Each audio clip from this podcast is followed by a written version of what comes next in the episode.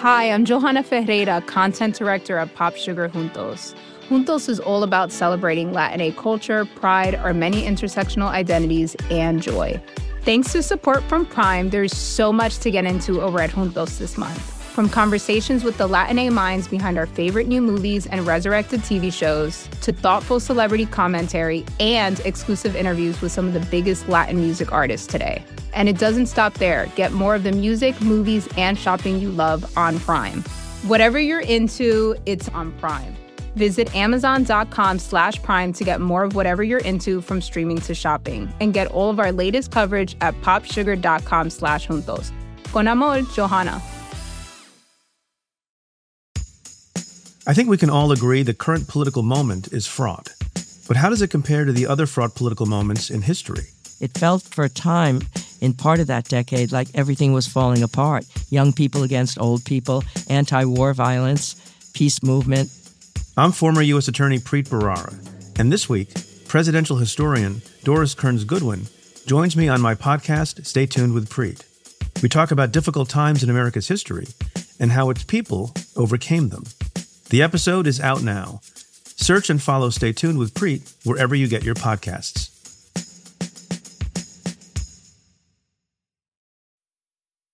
I've always been like a jumpy person, even before this, where loud noises, sudden noises just make me jump out of my skin.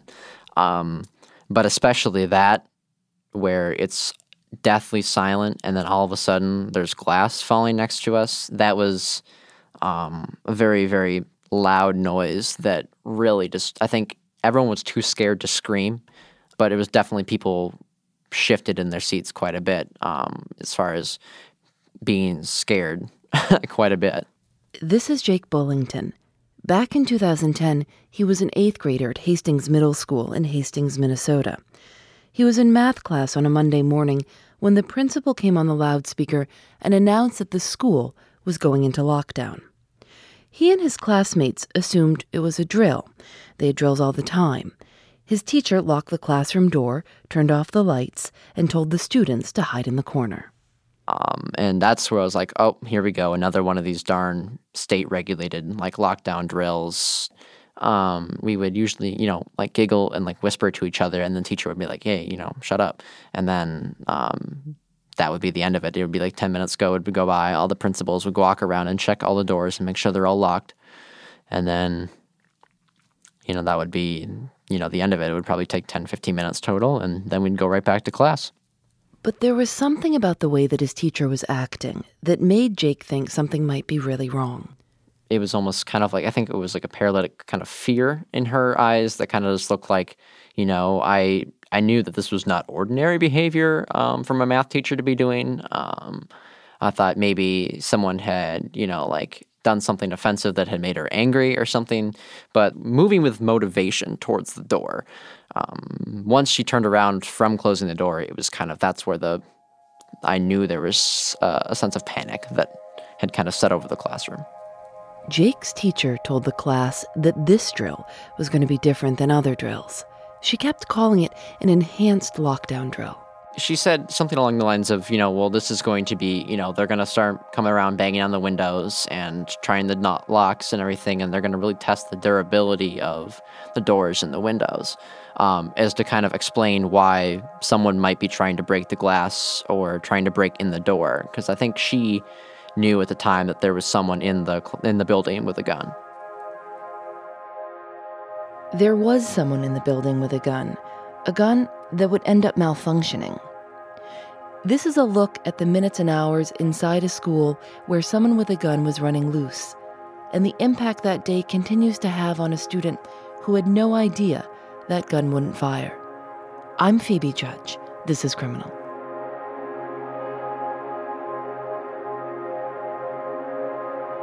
We were sitting there for a very long time, but when we started to hear like people running through the hallways and um, loud like voices and yelling outside um, in the distance, I think that's when it became even more real um, and even more very frightening. Um, and we were using, you know, textbooks to kind of just like hug, I guess, um, and maybe like you know, who knows what that could, you know, is like to stop a bullet or something. You know, it's um, even when I was in eighth grade, you know, school shootings were not something that was unheard of in America. So I think we had heard about this type of thing on the news and we're, you know, trying to imagine ourselves in this position. Where was your teacher sitting or, or hiding? She was sitting uh, behind all of us up in a desk. She wasn't properly hiding. And I remember uh, keep looking back at her like as if she's crazy because she's not hiding as much as we are. Like she was just kind of sitting there watching. Um, when I knew that there was someone in the hallway trying to cause me harm, I guess is what I will put it, um, was when he used the butt of his revolver to try to smash the glass out of the door um, to unlock the door from the inside. So, That's so explain. When, so you know, yeah, take me through that a little more. So you start hearing it's quiet for a long time. Yeah. And then you start hearing things in the hallway. What kinds of things are you hearing? Um, like I said, like people running through the hallways, um, someone angrily yelling, um, and then eventually I heard um, someone try the doorknob, try to kick the door, um, and then eventually um, someone hitting the glass really, really hard and it never got to the point where glass was really really falling because it was the security glass where it has those kind of like small metal bars within the glass. But there was definitely some some like glass dust i guess i could say that fell to the ground near me because i was so in such close proximity and some of my classmates were in such close proximity to that door. You are looking at this door and there's glass everywhere. The guy had broken this glass window that's in the door. So we're like, oh my God, someone's going to try and get into the room. This is Emma Bolters. She was in the classroom with Jake that day. And our teacher held up this piece of paper on a notebook where we're saying, maybe they're testing the windows. And then at that point, I think we're like, what is she thinking? That's going to cost the school a lot of money. Like, they're not testing the windows she said a f- that a few times that like don't worry like they're just testing it like this is okay like i knew about this ahead of time kind of things where it's like i knew that was kind of crap but i um I, I think i believed it at the time because i wanted to um, believe that i was safer than i was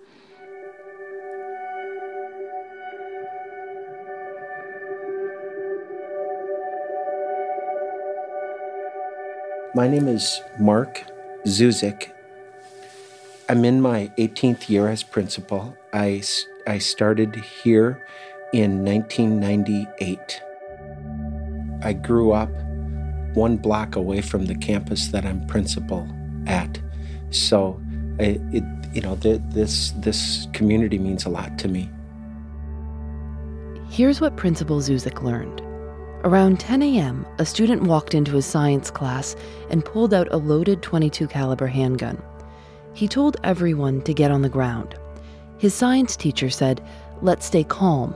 What can I do and how can I help you?" And that worked. The student left the classroom and the science teacher initiated the school's lockdown procedure. We called 911 and on this, you know, really nice day in April, we locked the building down and um, we were looking for the student. The student walked through the hallways trying to get into other classrooms, breaking windows in the process, but most of the doors were already locked. At one point, he encountered school staff in the hallway, pointed his gun at them, and said, bang. One staff member told police that he'd heard a click and believed that the student had pulled the gun's trigger but no bullets came out. Ultimately, the police uh, did encounter the youngster and um, encountered him really as he was running out of the building. They, he knew that the, that the police were en route and he exited the building and uh, he was taken into custody um, largely without incident. Um, as he as he left the building, there were there was a squad car sitting right there. There were police um, you know, waiting for him to leave the building through any opening, and he was taken into custody. The student was 14 years old, an eighth grader. Emma says she sort of knew who he was, and Jake didn't know him at all.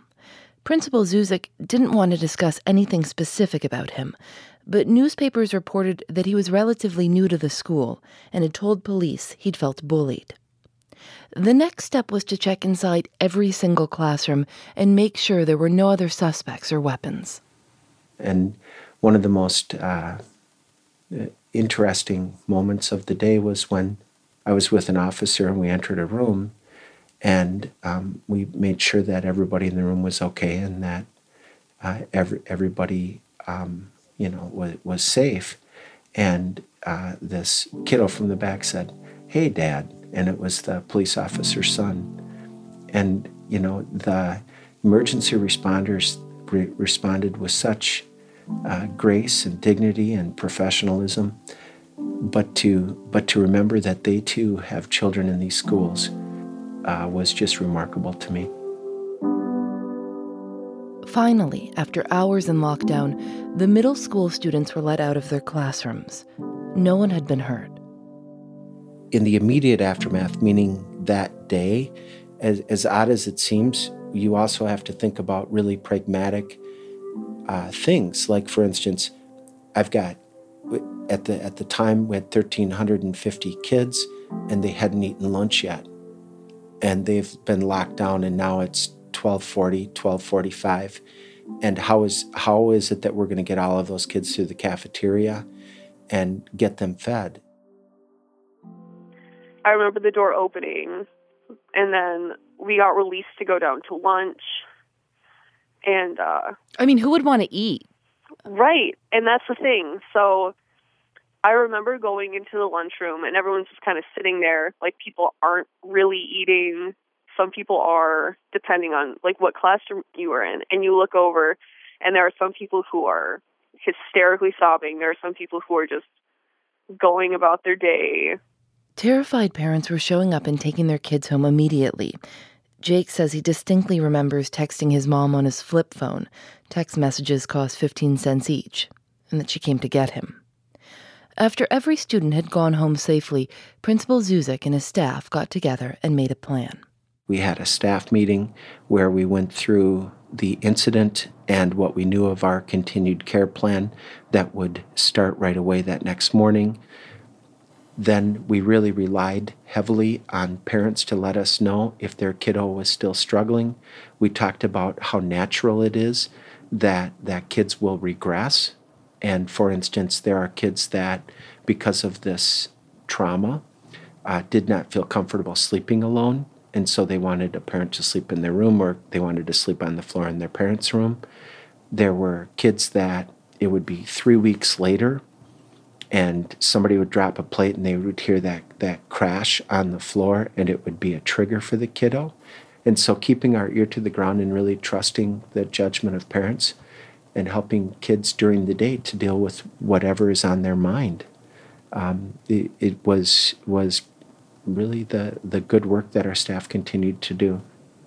In spite of that, one of the most disconcerting things about this story is that both Jake and Emma say that almost immediately their classmates just stopped talking about it. No one talked about it. It wasn't something that people talked about. Yeah, I think um, a big part of that was just you know, that was something that our class, um, as that grade, decided I kind of like unspoken rule of thumb is to just not bring that up. Um, I don't think I ever heard someone talk about it of all of high school. That's that's totally surreal. I mean that that it would happen and then be like uh, this understood pact between eighth graders that they were just going to move yeah, on. Yeah, I mean, it was.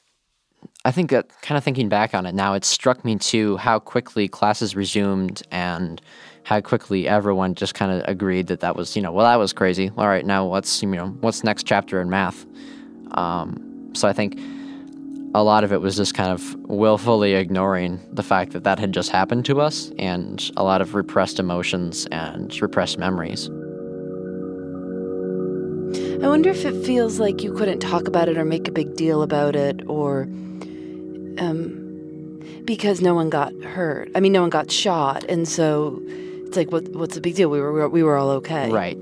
You know, and and that means that you can't, you know, man up. You know, it's not a big right. I think um, definitely the the man up thing was um, very present, um, and exactly that. Everyone was fine, so it was kind of there was no motivation to talk about anything because of the fact that no one had been injured. It was just kind of a you know, all right, well, it's fine. Let's move on.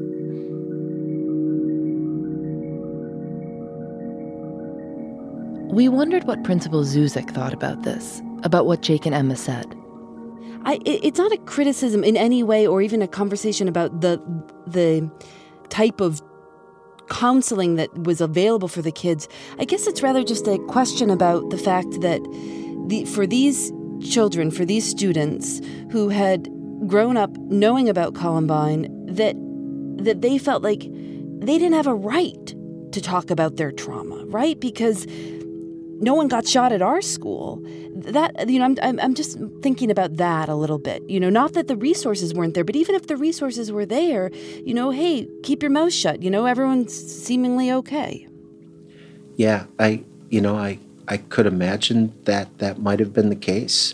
Um, I I think one of the important messages um, at that time, and that I, I deeply feel this now. Everybody has a right to their own feelings. And and I think it's important that we not judge other people's feelings. What what what I would be curious about is how could we help kids to not judge their own feelings if they themselves were were feeling that they shouldn't still be, you know, let's say that it's 3 months from now well, I sh- still I still shouldn't be f- struggling with this. I should have moved on. I should be okay with this by now. Th- those are those are hard feelings to deal with because frankly, I don't even know how we would know that it, that kids were feeling that way.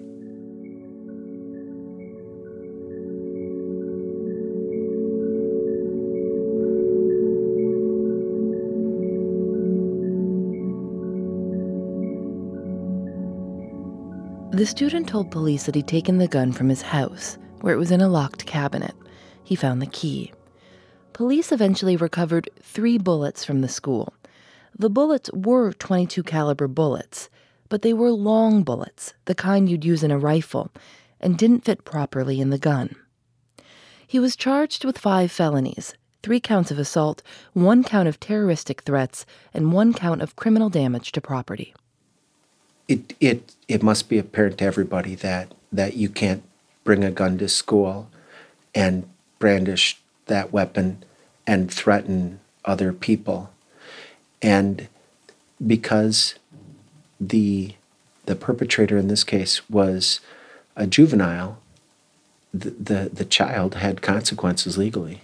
And you know we still have the responsibility to care for and educate and care about the child.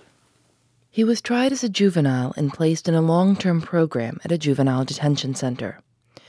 Jake Bullington is 20 now and a sophomore at Drake University in Iowa.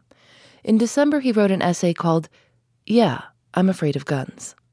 You know, the second semester here, a new semester just started here at Drake, and I've walked into new classrooms and I was kind of reflecting on this, um, just how easy it would be for someone just like what happened in eighth grade to happen again right here in my school. And so I think it's kind of struck a, a certain level of paranoia. I mean, it's not always on the mind, but it definitely has its moments where it's just like, wow, this could really happen, and every single one in this in this classroom could die.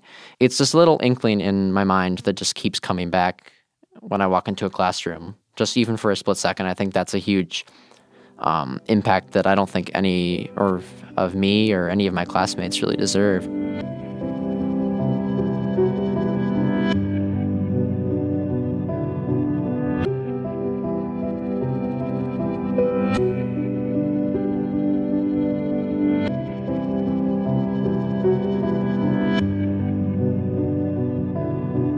Criminal is produced by Lauren Spohrer and me Audio mixed by Rob Byers. Special thanks to Alice Wilder, Chelsea Carenta, and Russ Henry. Julienne Alexander makes original illustrations for each episode of Criminal. You can see them at thisiscriminal.com, where we also have a link to Jake's essay. Criminal is recorded in the studios of North Carolina Public Radio, WUNC. We're a proud member of Radiotopia from PRX, a collective of the 13 best podcasts around.